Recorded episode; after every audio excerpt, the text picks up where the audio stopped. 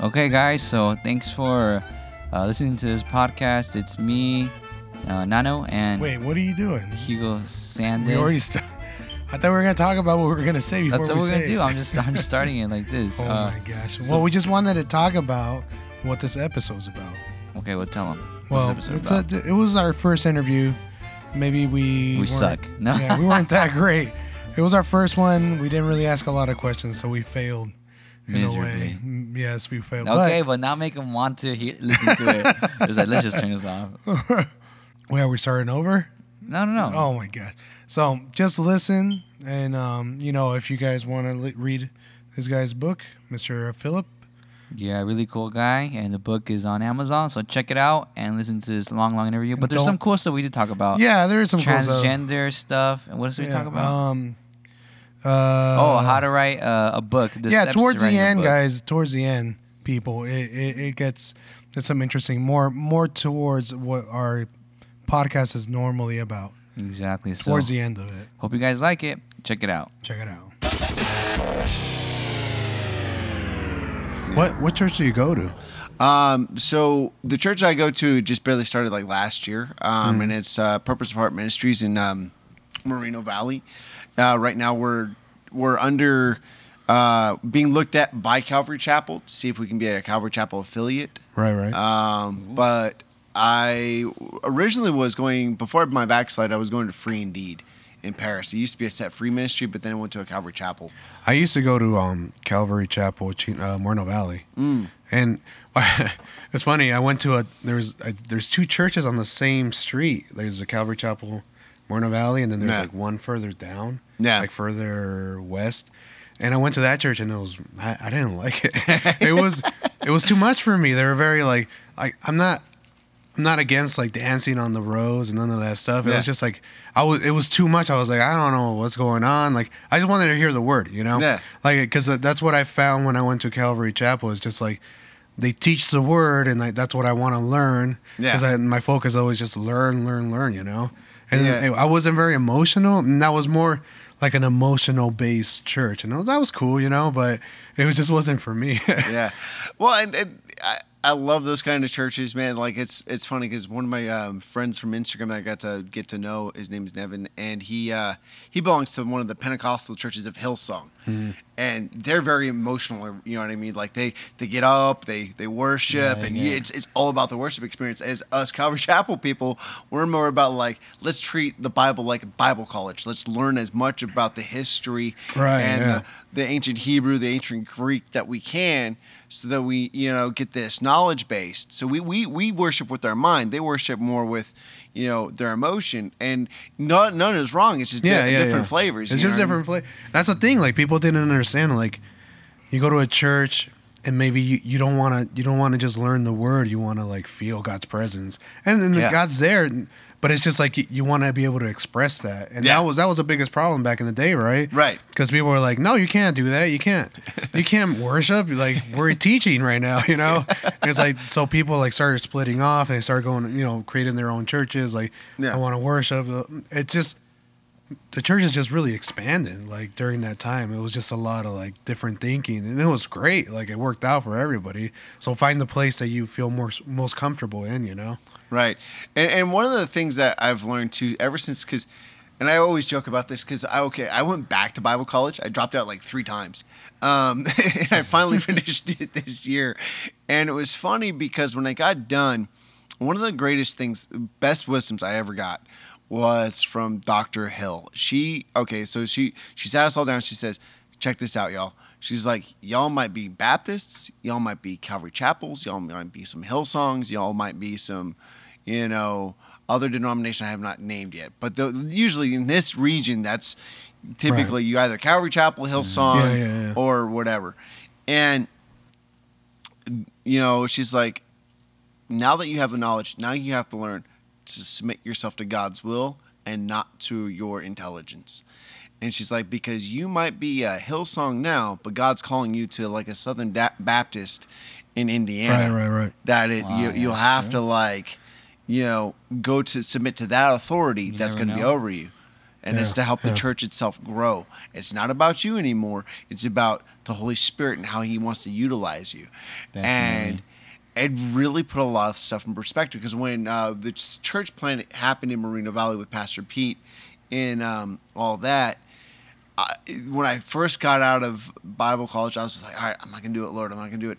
And then I started catching myself where we would get in these small little debates, and I was just like, no, this is wrong. I shouldn't be debating my pastor, especially at the church, because that could separate Right, the right. church. And uh, and I and I and I humbly and I and I apologized to him and and it was just a learning curve. I understand now more what Dr. Hill was saying is because you go to Bible college and you're taught their theology, but then you're called to go to a you know serve at a church that might be a slightly different Right, right. theology. And the idea is not to go to the places that you disagree on, but go to the places that you know is true. Christ on the cross, the Holy Spirit, Mm-hmm. and the forgiveness of sins, the grace to every sinner, and that God loves everybody. Right. You know what I mean? Yeah. And so when you focus on those things and you submit to those things, God uses it in brilliance of ways, man, and it's amazing. So Yeah, definitely. So, guys, if you're uh, joining us here on Pastors Guild podcast episode number Seven. seven, Yes. seven, seven, we're here with this uh, amazing guy, Philip Knox. I mean, we should have been recording since you got here, Phil. Yeah. as That's soon when as the you, conversation started. as soon as he walked through the door, you know, he's been filling us with some awesome stuff. You know, I mean, th- thank you for coming through. You know, yeah, thank you for coming. thank you for having me. Philip is uh, the creator of a couple of projects, really, really cool projects. He's got this one called uh, the Warrior Heart Project, and uh, a comic book called called the Flip Knox Transplantarium, which is awesome, man. I was checking it out. It's really, really cool. All right. Well, I haven't seen this. So what? What? Can you give me a synopsis? Uh, Okay, so um, back when I was backslidden, um, I was really angry with God for something that happened in Afghanistan. Um, so what had happened was, uh, what started my backslide is I went to Afghanistan and we were teaching these kids how to play baseball. And we were just like, you know, the typical American. We were bored soldiers and Marines, and Yeah, we're yeah. like, sort of like, we got a baseball and a bat. Next thing I know, we're in the field out of nowhere playing baseball, and these um, these kids were like, okay, we want to know what this American game is, and so we so we you know, taught them, and uh, then we go back, you know, we we close down the base, let the kids go out, and then we get this horrific radio call um, over the thing that they were bringing an injured child. And then we get the story these kids found a pineapple grenade from the old Soviet war. What? And you know, because they don't Yeah. know anybody. They're like, this is the this is Shindand. For anyone that doesn't know, Shindand is like the boonies of Afghanistan. They are cut off from all like normal Western civilization. Right, like, right. Teaching like they you know they don't you know they don't know what a grenade is. They they look at it they think it's a rock.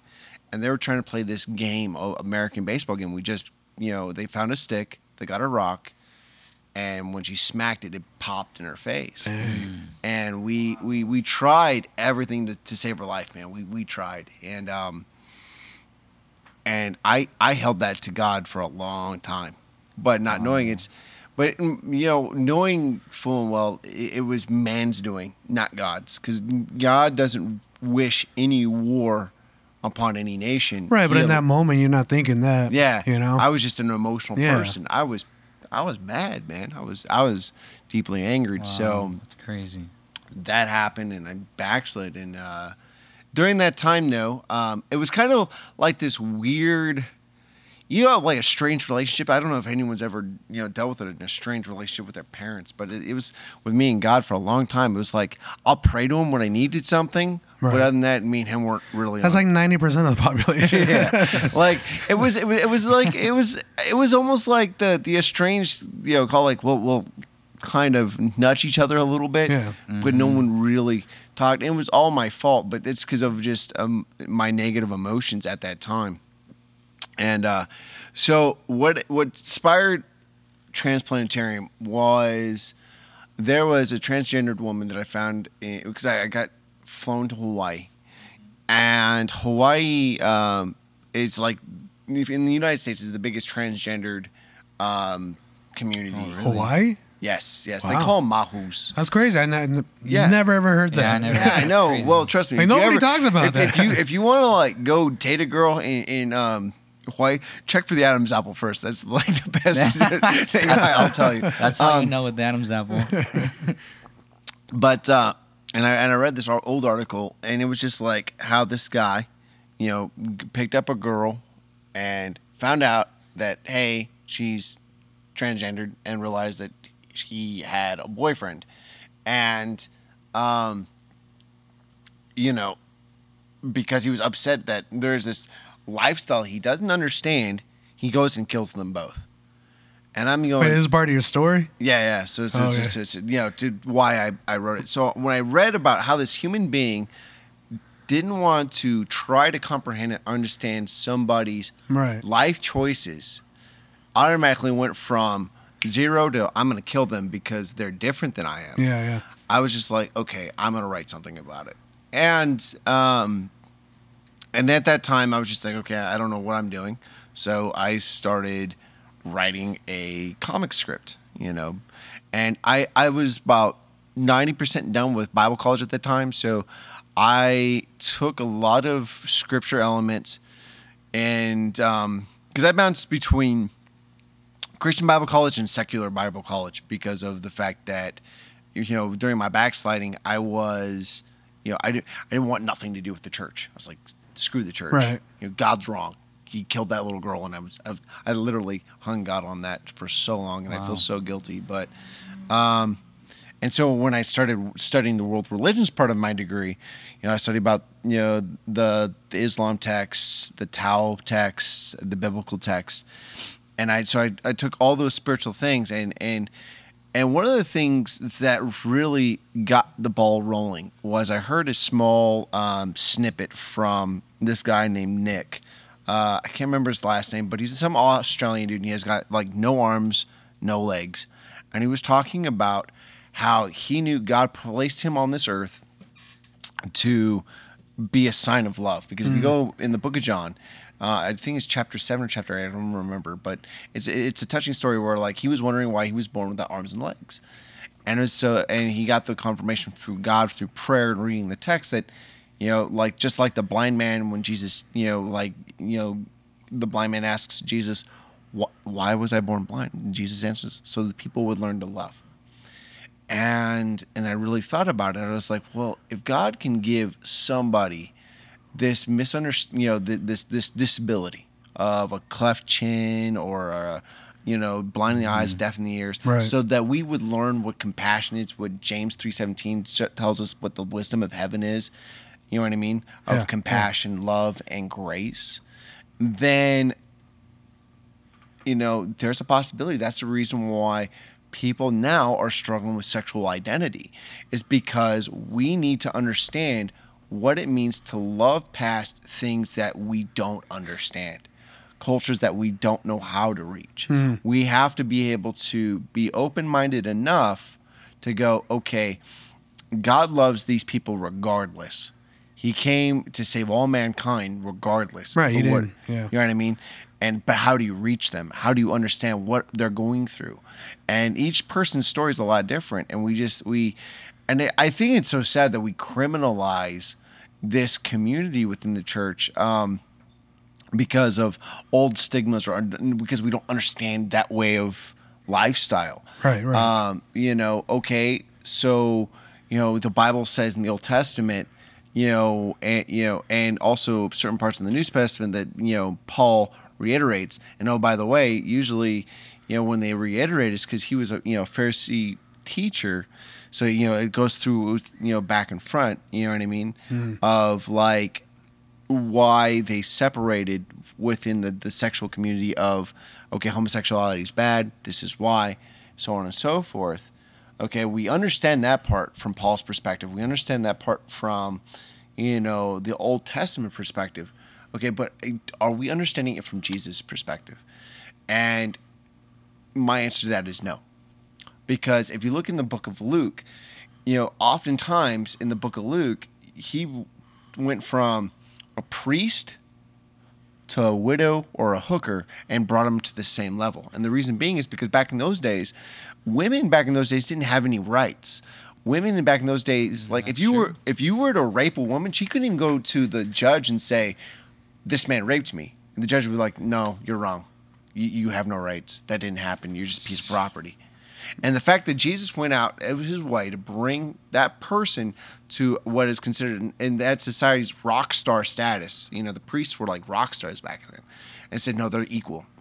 That we need to teach everybody this equality Right. thing. Right.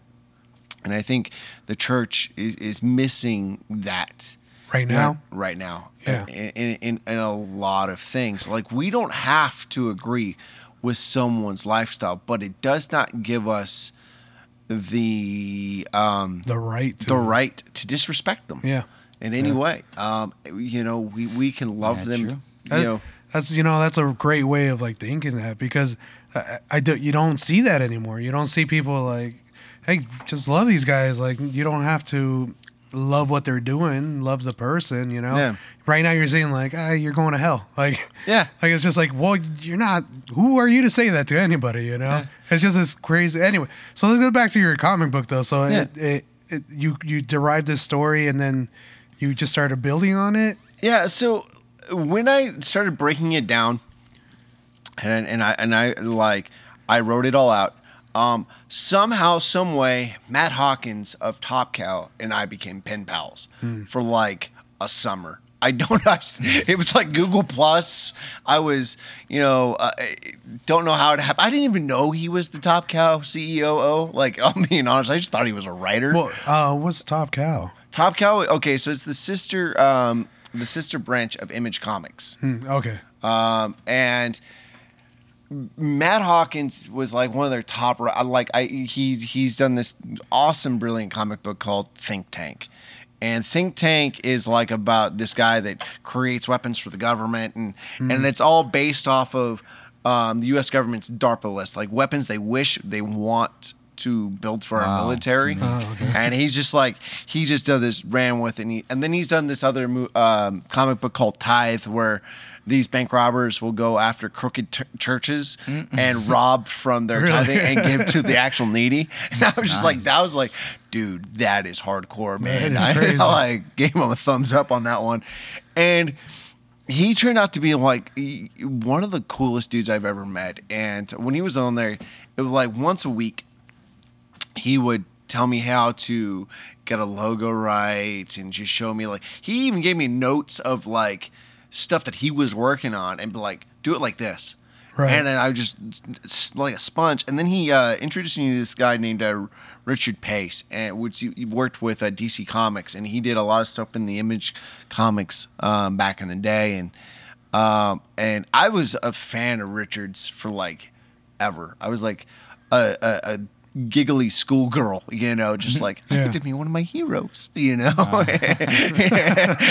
and uh, and I, I finally broke down to uh, Richard and I told him this, and he just started laughing one day over the phone. I'm just like, and and what's cool is because you know. Um, Richard really helped me a lot with my inking, and because you know I was when I was inking comic books, man, my hand would cramp up, and he's like, "Dude, you're you're choking the pen. Stop choking the pen. It's art. It, it's got to flow. You're like doing this, you know, thing." And So essentially, you drew yeah, a, a lot of it. yeah, Oh, you, so you were artist also? yeah. You so weren't just writer? All right, so I I, I started uh, penciling it out, and uh, I hired this team from the Philippines, the original team, and they took what my sketches and they did their thing. And Matt got me an editor through um, Darby Pop, which is uh, a f- like um, a comic book studio based out of LA, um, and there I met um, Christine uh, Chester, and she understood the um,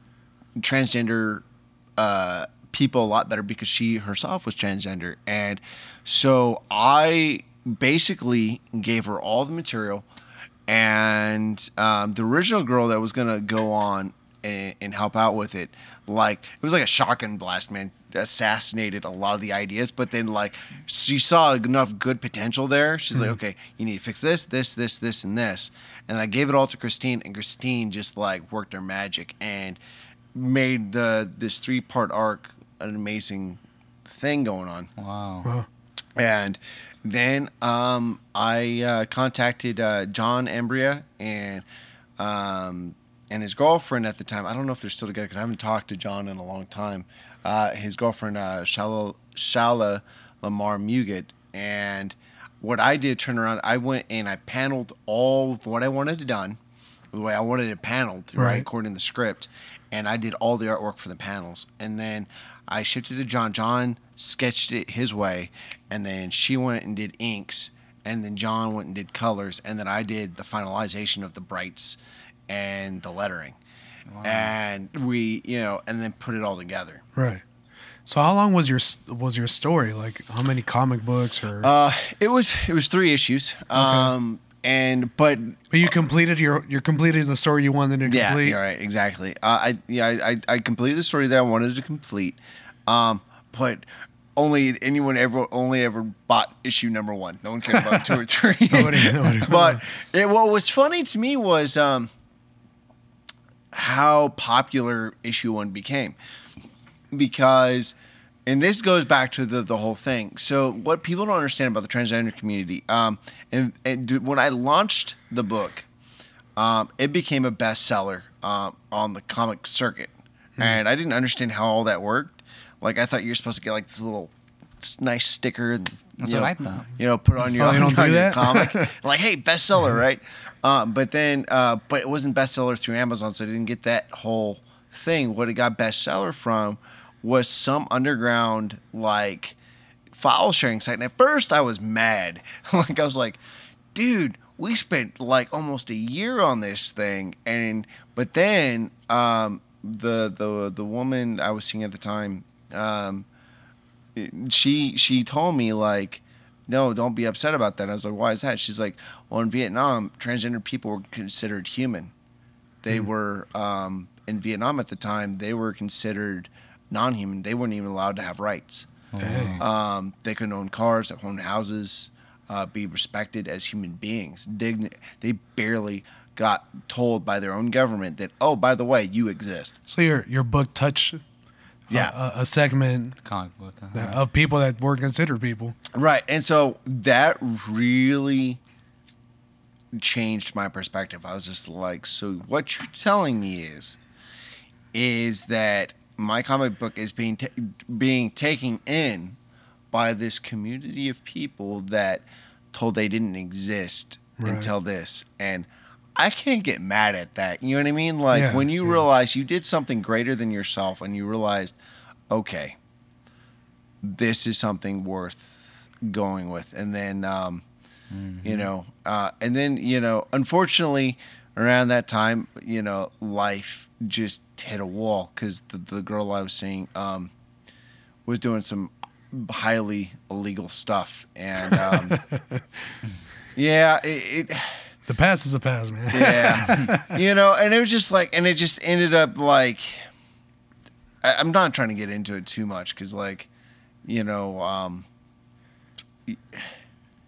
how can i get get around we'll put it this way um she you know it, it, it just didn't work out we'll just put it that way Yeah, yeah. and um So when when you, you completed your comic book, it didn't really sell great, but the first issue obviously made a kind of an impact. yeah Is it still out there? Do you do you plan on having more, or you're just done with that? um What I mean, was it hard to do? Like No. other than the year of your life?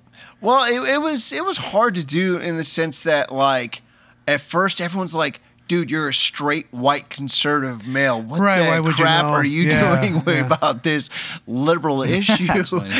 And, and I was just going.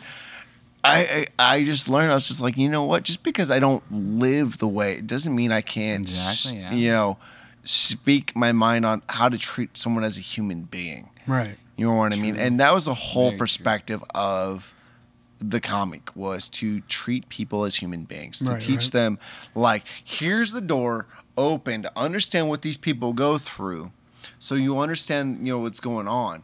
You know what I mean? Like, and there and there's so much more I could have put in there that I just you know 24 pages you can't put in like Right. because everyone's situation's different. Um, Why why did you choose a comic book? Why didn't you like just write a book or Yeah. What what like what? Because I know my my reasons for a comic book is Yeah. because I'm just a terrible writer. Like I have all these ideas and I can throw them at people. And like that's it. I, I can't draw either. You know, I started drawing. I'm like, oh god, I can't do this. Right. so I just like, well, you know what? I don't need a, I don't, I can't write like a descriptive thing. You know, it's really complicated for me. But I thought comic book would be an easier method or easier route. Yeah, to Right. to show people what you're trying to say. You know. So I mean, what was your reasons for that? James O'Barr the Crow when I was 16 years old.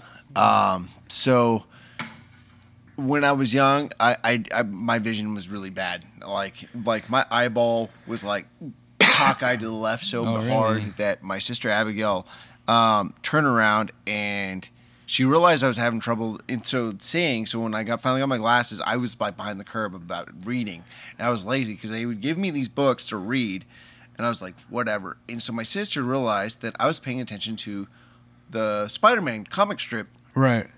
in the um, into the funnies, right?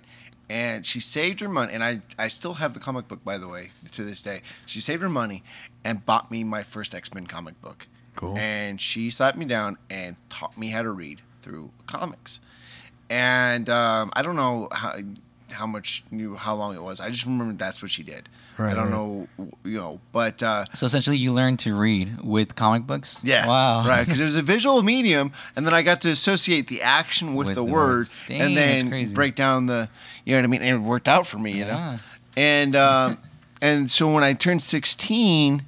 Um, I got back. It was weird. Like I had this love hate relationship with comics. Like I, I'd go into them and get out because like I'd get stagnant. It's like oh, they're doing the same story over and over. And then back to my friend Matt Chaco, his older brother Keith had James O'Barr the Crow, and he goes, borrow this, read it, and I promise you, you'll want to look at different comic books than just superhero crap. Right. Yeah, you know that's funny because like they do, they do end up having to repeat the storyline or re, you know, changing the whole world again. Yeah. It's just like, but it can't end, you know, Yeah. because it's you know Superman. Superman can't end. They're like, Yeah. he's got to live on forever. You kill him like three or four times, just bring him back, you know. Right. But they can't do that. They can't finish these comic books. Like they finish a storyline, Yeah. but they'll never. They'll comic books will be there around for a Right. while. Right. And, and and I think it, it it's the storylines are there for the generations coming up. You're not Mm. meant to stay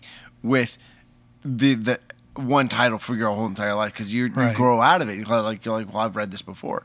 Um, but when you get to the graphic me, uh, graphic novel medium, where it's more adult content, where people open your mind to different vast knowledges of wisdoms and Right, um, right. cultures that you didn't think about, and when I really sat down and I read this beautiful, just art of um, James O'Barr, um, I was like, wow, what is this world?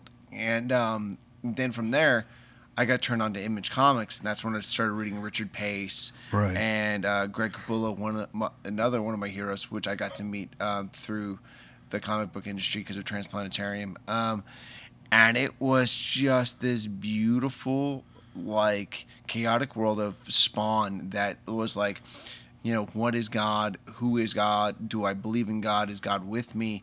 And at 16, it made a lot of sense. But as I grew older, and, and, I, and I, I see what, um, you know, like what they were doing with Spawn is a lot of us when we in our young 20s and young in our in our teens and all that this concept of God what is it who he is what is you know is he a judge is he a jury is he Right. for me against me and um But I think at 16, God is always just like a judge. yeah right Like that's a, you think Right. of like God. He's like, oh, he just hates anything bad, and right but I like bad music, so like, he Right. must hate me. You know? Yeah, Like, that exact- attitude existed at 16, like for a lot of people. Right. I mean, not everybody. Obviously, you got your Christian kids that are like, were you know knew who God was, but then you got this other, you know, group that's just like, you know, they show God as being this benevolent, like just not really loving, just really Right. judging. You know? Right. So people hate him. You? Yeah, Wow. and it, and it's and, you and you get in this mentality, and so when you when you sit down and um and you see what this world is opened up to you through through Spawn, and you're like, dude, this guy understands this conflict of what God is and what God isn't Right. and like he he he's venting it out in such a brilliant way that like most superhero comics at the time wouldn't go near. Todd McFarlane, I don't know what sparked his his creativity to make Spawn Spawn, but the fact and then the fact that he brought in great writers like Neil Gaiman, you know, eh, to come in and uh, develop this beautiful world.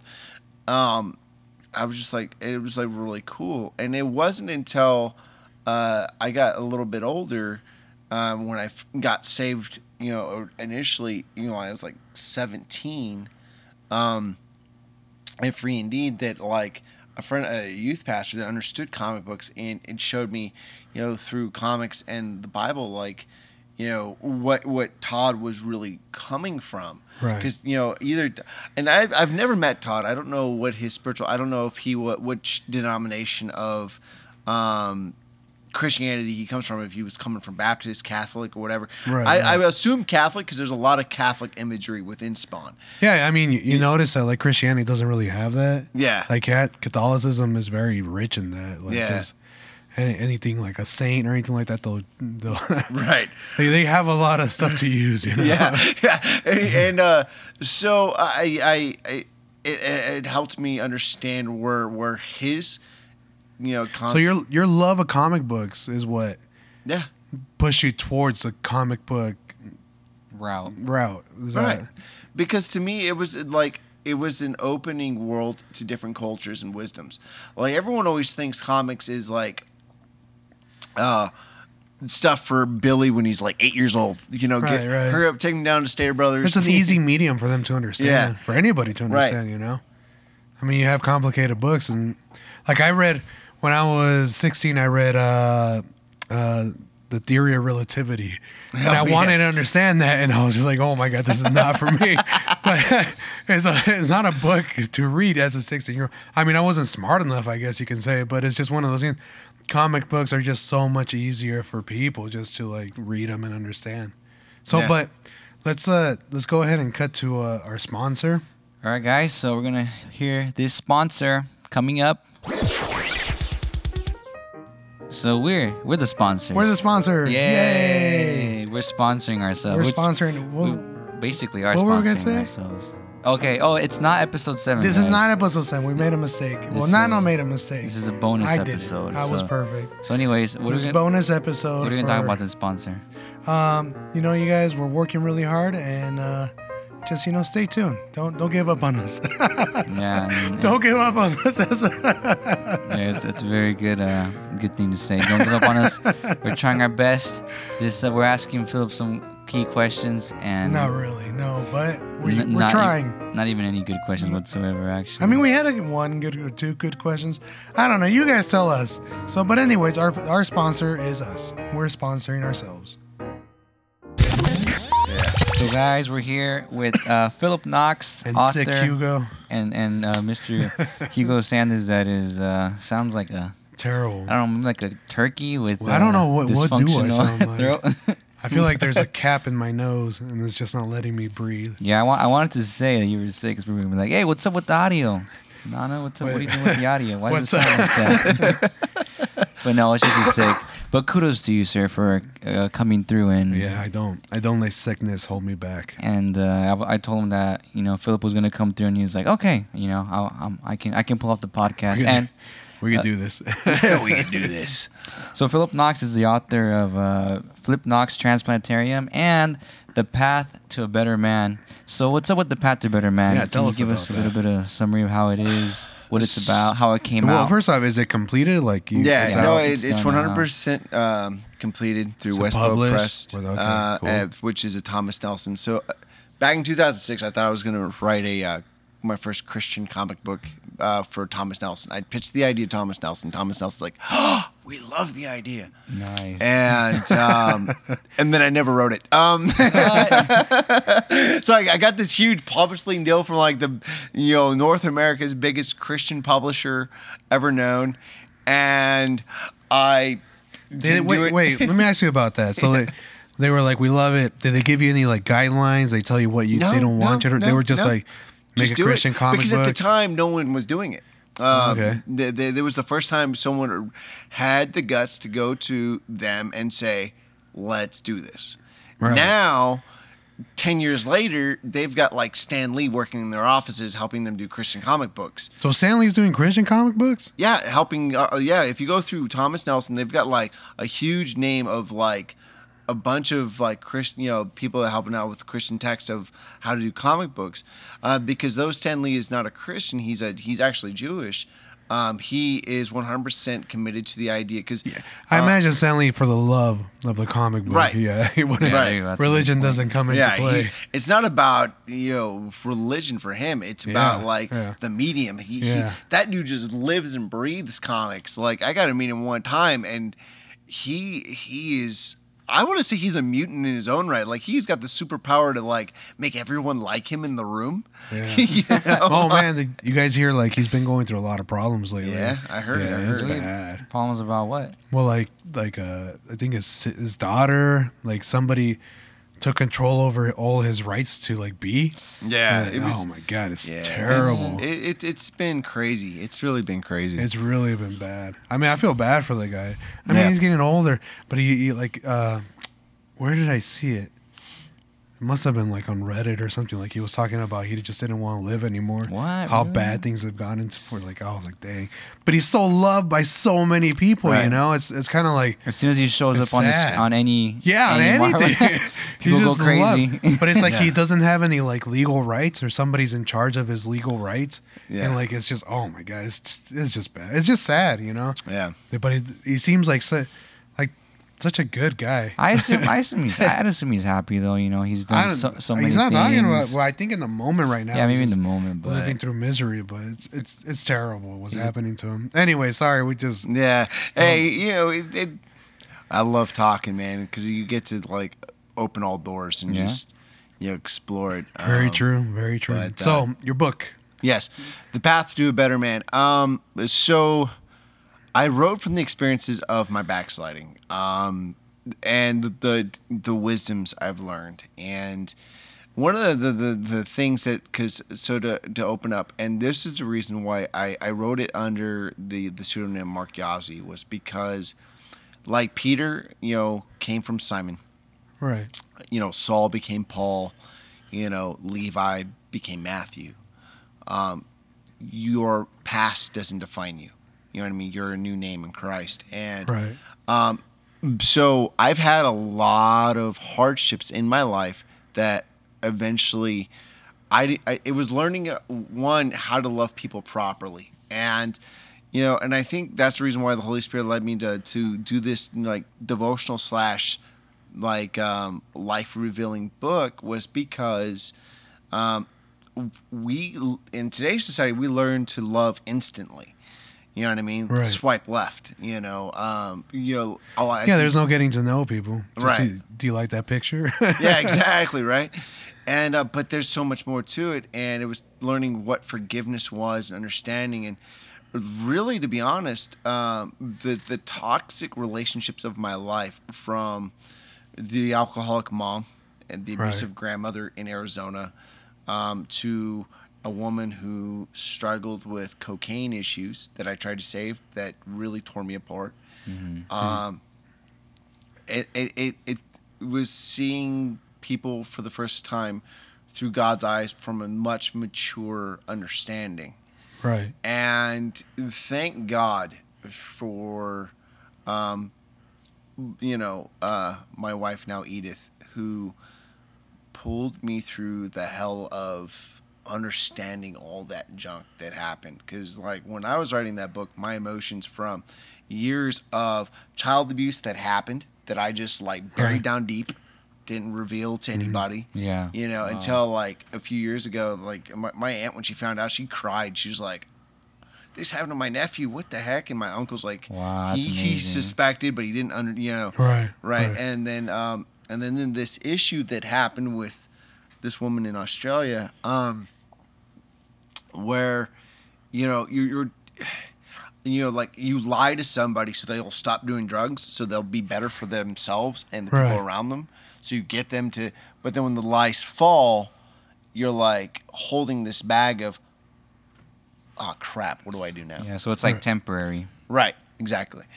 And um, you know, um, and learning from the wisdoms and like, you know, Pastor Pete being there and when the PTSD from all that stuff coming through, like giving me a job to where like as my mental stability was coming back, you know, um, because I, you know, when you when you really struggle with PTSD from all that crap, man, you don't it's hard to hold to hold a single thought. You know, I can only imagine trying to hold a regular job. And the, the, blessing about Pastor Pete owning his own construction business, he helps men get back on their feet and refocus right, their right. mind and their hearts. Wow, it's crazy. You know, and it was just like, and there was days where I couldn't really produce more than just sh- raking the ground because my emotions were just like this. And those times where Edith literally dragged me out of bed, shaved my face, threw me in the shower you know, to get me to face the day because I was just so broken about it. And this book that you know um, was just taking all of what I've learned to understanding what it means to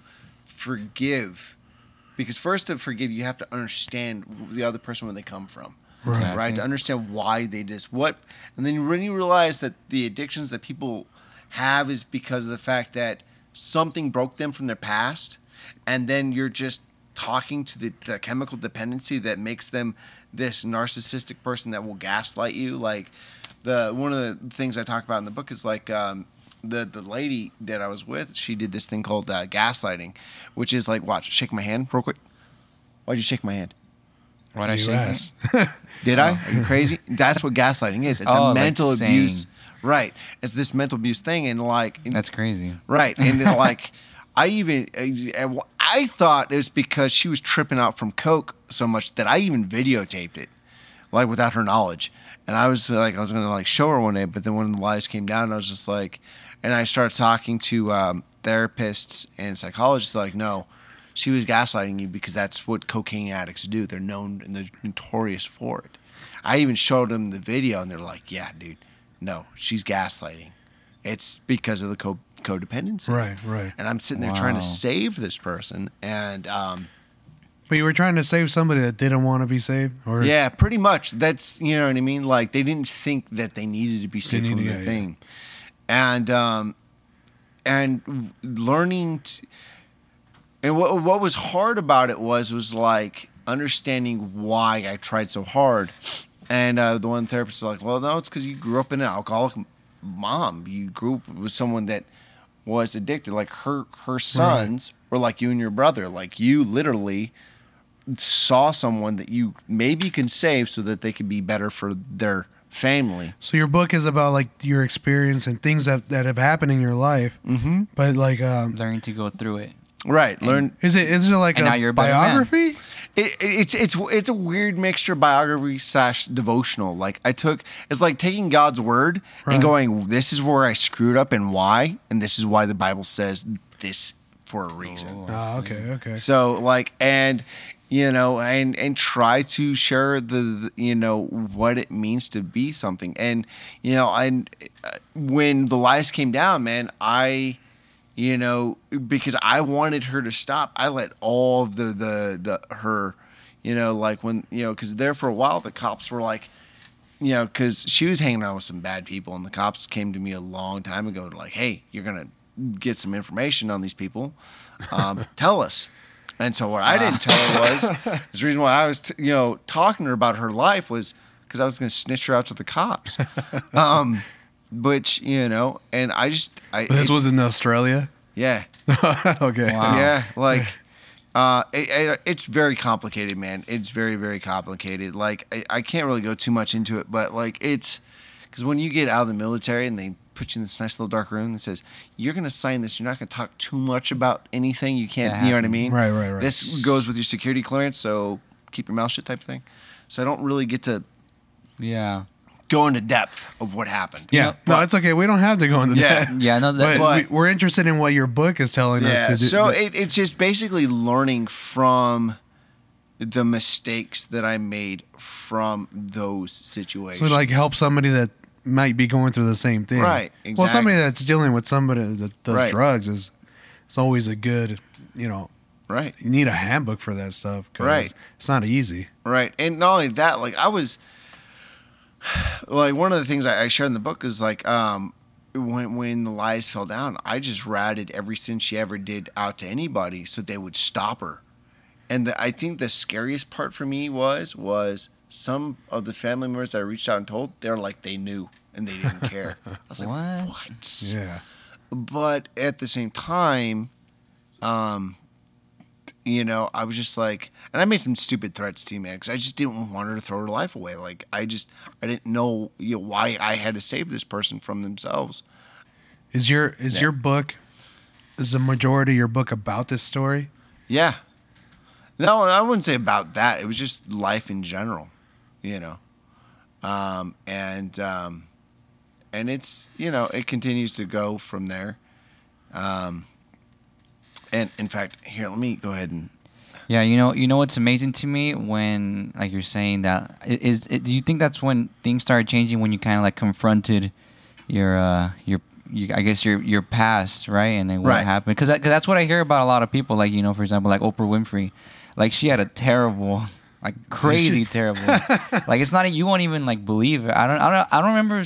Like I think like she had a kid and her kid got raped by her uncle or something like that. Wait, are, you she thinking, was are you thinking of the movie The Precious? no, I'm thinking about like what really happened to her. Like, Right. You're like what, what- you know, and, and I and I feel like I was also listening to somebody else. He he's got a his name is uh, Lewis Howes. Lewis Howes. He's like a famous uh, football player. And then you know he was like very successful, or he, or he is very successful, but he was never happy. Even though he was making a lot of money, he was never happy. So he's like things changed. Like I guess this one time went to a seminar, yeah and uh, he saw I, I guess like you know it was the end of the seminar and people were like if any of you got if you guys got anything to say now's the time to say it and he's like oh, and he just got up like instinctually and he's like I got you know raped by my dad when I was like seven So- so Right. he, he he leaves like he just leaves and starts crying and you know runs as fast as he can hits a fence and then somebody hugs me hugs me hugs him from behind and says I just I love you so much for saying that and then Yeah. he's like what what do you mean and he's like I just feel so much better, you know, now that you that you said, you, Yeah. now that you say I got so many things and I feel I don't know, like and you got hugged by like the thousands of people in the seminar, just Right. hugging him one by one, and while he was crying on the fence. So it's like I feel like when people you know, Confront their past. yeah, confront their past, or, or I guess not, are not so, you know, I, I guess, uh, I, I I don't really know too much about it, but you know, they, they feel so, um, like blocked by what happened, you know? Right. Yeah. Right. That's that's very fazed by it. common. Like a lot of people just hold that in Mm-hmm. until they let it go, and then like, Yeah. it's like you can finally start healing. You know. Exactly. Yeah, well, like I often tell people, like that relationship in my life was like the grenade pin that got kicked out, so my heart can go, Right. you know, Wow, and it just finally and facing all that stuff, um, you know, it, it was it was hard. It was really really hard. It was, um, you know, like to, to face through that garbage and just see what was going on and um, you know like one of the things that i often share is like uh, during that time like and I'll, I'll, I'll share a small story so uh, a loved one of mine um, tried to got ended up in the hospital i won't tell what happened. Right. that's her story but um, and i really needed this person to be there for me Mm-hmm. and it was it was a long distance relationship. I was in Hawaii, she was in Australia, and when I needed it, all of a sudden she's like, "Yeah, you know what? This is too much. I gotta go. Um, we're over." And she went and got high off of drugs. Well, it's easier to deal with. Yeah, and I was just like, I here I, I I gave money, my time, everything to help this person, and when I needed them, they went, let Right. me go get high, Right. and dropped me like a bad habit, and I just was so distraught. Like I took uh, too many um, sleeping pills with some alcohol, and I.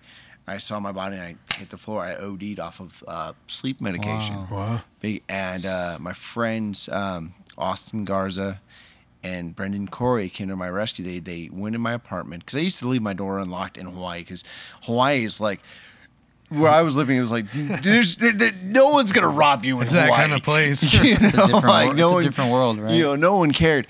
And they came in and they they revived me and you know, four or five hours later she calls back crying her eyes out, like, I can't believe I did that to another human being. What was wrong with me? Blah, blah, blah. Um, and it just made me realize when I came back out of that world, um, you know, like I was like, okay, it was it wasn't her, it was the chemicals that she was depending on Right. Yeah. you know and she was trying to look and i realized that she was depending on an escape to get away from that life but at the same time um you know the escape i offered was a falsehood which was wrong you know but uh you know understanding like you know when when someone's addicted to a, a substance anytime to you know they get it to medicate from their past Right. and man, she had a jacked up past, by the way. You know, like a, you know, Vietnamese refugee that just came across, and then parents that were you know torn apart from, you know, life after the Vietnam War. Plus, you know, growing up in a society that just said, you know what, you're gonna go live over here, and if you make it, great. If not, you know, who cares? Um, and you got all this craziness stacked against and of course she's you know some people will go gravitate towards the positivity and go like i'm gonna come out stronger become like your oprahs your you know uh name it insert motivational speaker here Yeah. type thing. Or you're gonna get the next guy that's gonna be like you know what? Screw this crap. It's all, all about me. I'm gonna take care of me. Right. and you know and it's not that not necessarily that they are a evil person. It's just they're making bad decisions because they become self-destructive. Because you know what's just I've been given a bad hand. I've been treated badly. This is all I'm gonna be. Here's my medication. This is what's gonna happen. Right. And I'm just gonna throw myself away. You know. Yes. And and some days they'll they'll pull themselves out of it, and then but they'll go back. And it's just so anytime something makes them feel like they're getting thrown away, they'll go back to the medication to Right. Well, that's an easy fix, right? right. You know. So is that is that what basically the path of a better man um, Yeah. is is is about? Is Yeah. for somebody going through that? Yeah, it was. It, it's it's learning to love properly through hardships, heartaches, child abuse, and drug addicts. Like it's taking a mess and turning it into a message, Right. um, and and and learning because you you can never stop learning to love properly. And to learn to love properly, I guess the best person I've ever, the best wisdom I ever heard came from Jensen Graham when I met him for the first time, and before he went and on this tirade with it. But he said to to love properly, you have to love like you've never been hurt, and that's what Christ has done. If you think about it, Christ literally all the offenses, everything we've ever done that hurt him, and you know what I mean. Right. He's loving us regardless. And Yeah. to to pull me back after the backsliding, all the people I've hurt, all the lies I've said, you know, and like, and I often tell people, God took a alcoholic, lying, um, misogynistic, you know, person that cared only about himself, dragged him back to with a ton of grace, so that he can give wisdom. That's that's mine. That's where I I come from. Right. you know? And um and that's why i was just like the path to be a better man. I i have to be better than what i was. If i've ever get the the chance to help somebody like this person one i will never lie again because i could see where the lies come from and how they hurt. Because even if you're lying just to save somebody doesn't mean you it, it's not right. You know what I mean? Because the falsehood is going to end up hurt worse anyway. Yeah. Well, ultimately, it doesn't work out. Right. And so, you know, you turn around and you go, okay, here's the truth. This is what's going to happen. I'm going to be the best person I can. I'm, and then two, I'm going to turn around and what all this wisdom I've gained from all this, I'm going to give to other people. So when they go face the situations I faced, Right. they won't make the same mistakes. Right. That's and good. It's amazing, yeah. That's so that's amazing. about it. So guys, check out the path to a better man. Well, where to be a can uh, our fans find your? Uh, Your book? well, all my work, um, the easiest way is go to Amazon.com. Amazon.com. Um, the path to better be a better man. Yeah, Path to Be a Better Man is uh, from the pseudonym uh, Mark Yazzie. And then uh, if you want to check out Transplantarian, it's under Flip Knox. So there Awesome, go. awesome. I had a question before. I wanted if you would give out some steps to make a book or a comic book. Like somebody listening right now is like, man, I want to make a comic book or a book. Yeah, Say they our got- steps are not. say, okay. say they got the idea, right? All right. And like, what do I do next? Okay, so if you have Just an step idea, by step. Okay, the first idea thing that I learned was Number one. number one, make sure you plot it out. You have to plot that sucker out and plot it out like what each comic book's gonna do hmm. to the Okay. into where the whole arc's gonna go. I'm taking notes. Right. All right. Next, you got to write out the script for each one. And script. then adjust the plot points to that. Because as you write, you realize there's certain. It's called killing your darlings. You have to like filter out like what's the, what plot points don't really go and what might change. Right. Right. And true. then- Number three. Number three, I would say uh, get an artist that is worth their weight in salt. And he- and here's what here's what I mean. Um, I don't mean to insult the artist community, but it's going to be kind of a backhanded compliment a little bit. Everyone wants to be paid the Marvel price, but not everyone is worth the Marvel price. Right. Right. Um, some are, you know, an apprentice. Like the best way, I'll, I'll break it down like this: a journeyman, apprentice. You know what I mean? Not everyone is the top skill yet. Yeah. Yeah. So don't expect it to be paid the top skill. Just because you think you're the next Todd McFarlane doesn't mean everyone in the room thinks you are. Um, Definitely, that's true. and so and for writers just be patient you know like if if to finding that that artist that fits your goal that fits your ideal um look at what it is. And remember here the other thing too and the other part is um, go what you feel. Don't go off of what some indie guy tells you. Like when you go to the the the conventions uh, like wisdom is great.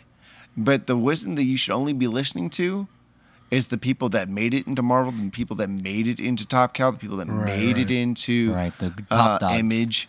Don't listen to the guy that like rented a table from, you know, SDC, and he's been doing it for 20 years, but yet he's never published any book with Marvel. And by the way, some there's some artists out there that have been published with Marvel, and this is a pitfall too that people don't understand is, but they were a fill-in artist. So they're getting paid the Mar- you, these indie guys are paying them the Marvel rate, but they only got like a fill-in issue with Marvel. They didn't get a full run. Like Right. the main artist got sick, and just because this guy can mimic the the main artist's Right, right. thing, you know, everyone's oh he got Marvel, so then I'll pay him his Marvel rate, and I'm like, no. Not with power um, rate. no, that's not because no one's going to care. The only reason why you pay that Marvel rate is because everyone knows that's John Romita Jr. His name's going to sell your book because his fans are going to buy your book. Wow, that's true. You know what I mean? like that's the reason why you pay John Romita Jr. his outrageous amount because he earned it. He put the teeth to the grind. He starved to death. He got there. He got his name in the lights. You know what I mm-hmm. mean?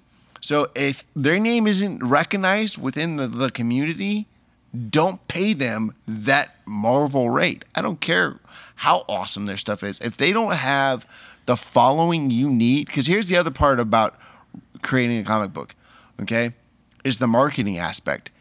If they don't have a, if the artist doesn't have a great following on their accounts, right? Right. Uh, where people are literally, you know, if they don't got like 10,000, 15,000 plus, don't pay them those rates because they don't have a following. The reason why you want the Makes artist, sense, uh-huh. You know, to, to you want to get the guy that has the following because you know someone's going to pay attention to your book. You know what I mean? Unless you're an established writer, then it's the other way around. If you're an artist, try to get with a writer that's got you know the next Mark Millar or you know you know mm-hmm. you know in- insert you know or Stan Lee. You know, like you try to get the the caliber people to to your product that can help advertise it. Because if their name can advertise your book, you're already halfway there. Because Yeah. then you just build the rapport off of who you have within your account. In you know what team, I mean? uh-huh. So like if and, and don't be a and I'm not trying to say you know take it light like a good artist a good artist typically will have two thousand to three thousand followers that is good for your book because if you're barely starting out, you know, then what's going to happen is if you sell on Amazon for the first hour, right? And they have your artist has 3,000 followers. Out of those 3,000 followers, because you sell it your comic book for 99 cents on Amazon, right? Um, then you get this awesome little Amazon sticker that says number one bestseller because you sent out of those 3,000 people, you sold 100 copies within an hour and they slapped that stupid bestseller sticker on it. now you got like a, a, a, a gimmick for your book, like, hey, I'm bestseller on Amazon. Yeah, and most people don't understand it and go, we're gonna. F-. That's literally what happened with my comic book. Like somewhere along the line in some little database, it got slapped with a bestseller sticker on it, and everyone's like, "It's it's automatically a good book." No, it's because at certain some certain points enough got bought. Right, was- right, right. You know what I mean? And and you're once you get your team established, you you you want to establish the ones that will help promote the book the best. Um, and you know what I mean. You look at the following, like even if they're an indie guy, that's it's great to have an indie guy. What you're paying for is you're paying for their talent and their notability. Let me ask something. Do you um so your book, not your comic book, but your book, did you did you ever bring that to any churches or anything like that? Did you try to promote there? Like there's obviously a lot of Christian bookstores. Yeah. Like is your book there or is it just strictly on Amazon? Oh no, it's everywhere, man. Um, WestBow Press, Thomas Nelson. When I when I came back, and I said, I call, it was so funny. So I was praying like, Lord, I wrote this book. What do you want me to do? And I was I I was somehow I ended up somewhere where John Gray was teaching, um, and as, as soon as I prayed, he's just like, you know that book you should have done ten years ago. God's telling me now you got to go do it, and I was like it's not that easy, right? And I call up my old publisher, like, yeah, we'll publish you, but actually, we'd rather publish that than the original idea that you had. Wow. and I was going like, That's amazing. all right, God, you know what? Cool. And I just stuck my cell phone back in my pocket, and um, and they just you know opened it up to anywhere, so you can get the book anywhere, really. I just say Amazon because it's the most world renowned thing, Right, right. You know what I mean? yeah. Like, you know, the the unchurched is not going to know what Calvary Chapel or Hillsong is. They're not going to care. Like, I mo- I go to the unchurched sometimes. Like, so you know Hillsong? Oh, you mean the Jesus Channel? Yeah, we'll run with that, dude. The Jesus Channel. Um, you know what I mean? Yeah. You know, and and and like, or hey, you know, you ever you know who who Chuck Smith is? No, is he? He's the guy that makes the the the the Smith shoes, right? No, he definitely is not. But we'll run with that too. you know, like it, it's it's they they're not gonna know. They're not gonna Right. understand those things. So I just go with Amazon because everyone buys crap off of Amazon. Right, yeah. So I was just like, just go there. It's there. Go there. Um, it's the, the easiest run to, unless you have iTunes or Google, whatever. You can go, you can buy there too if you want. I don't care. I'm just saying. That's true. So yeah, so for sure, for sure, Philip, thanks for coming along. yeah, thanks for coming. Phil. Guys, check out This is our first guest. the guest. path to be a better man. The little Oh. Hugo didn't count. Yeah, the, the, Hugo Squirrel is Yeah. not here uh, to meet Mr. Philip, but thanks for. I hope you guys, you know, get check this book out. It's awesome, and uh, we'll be seeing you soon. Hopefully, you know. All right. Definitely. Stay tuned to Pastors Guild. Stay tuned.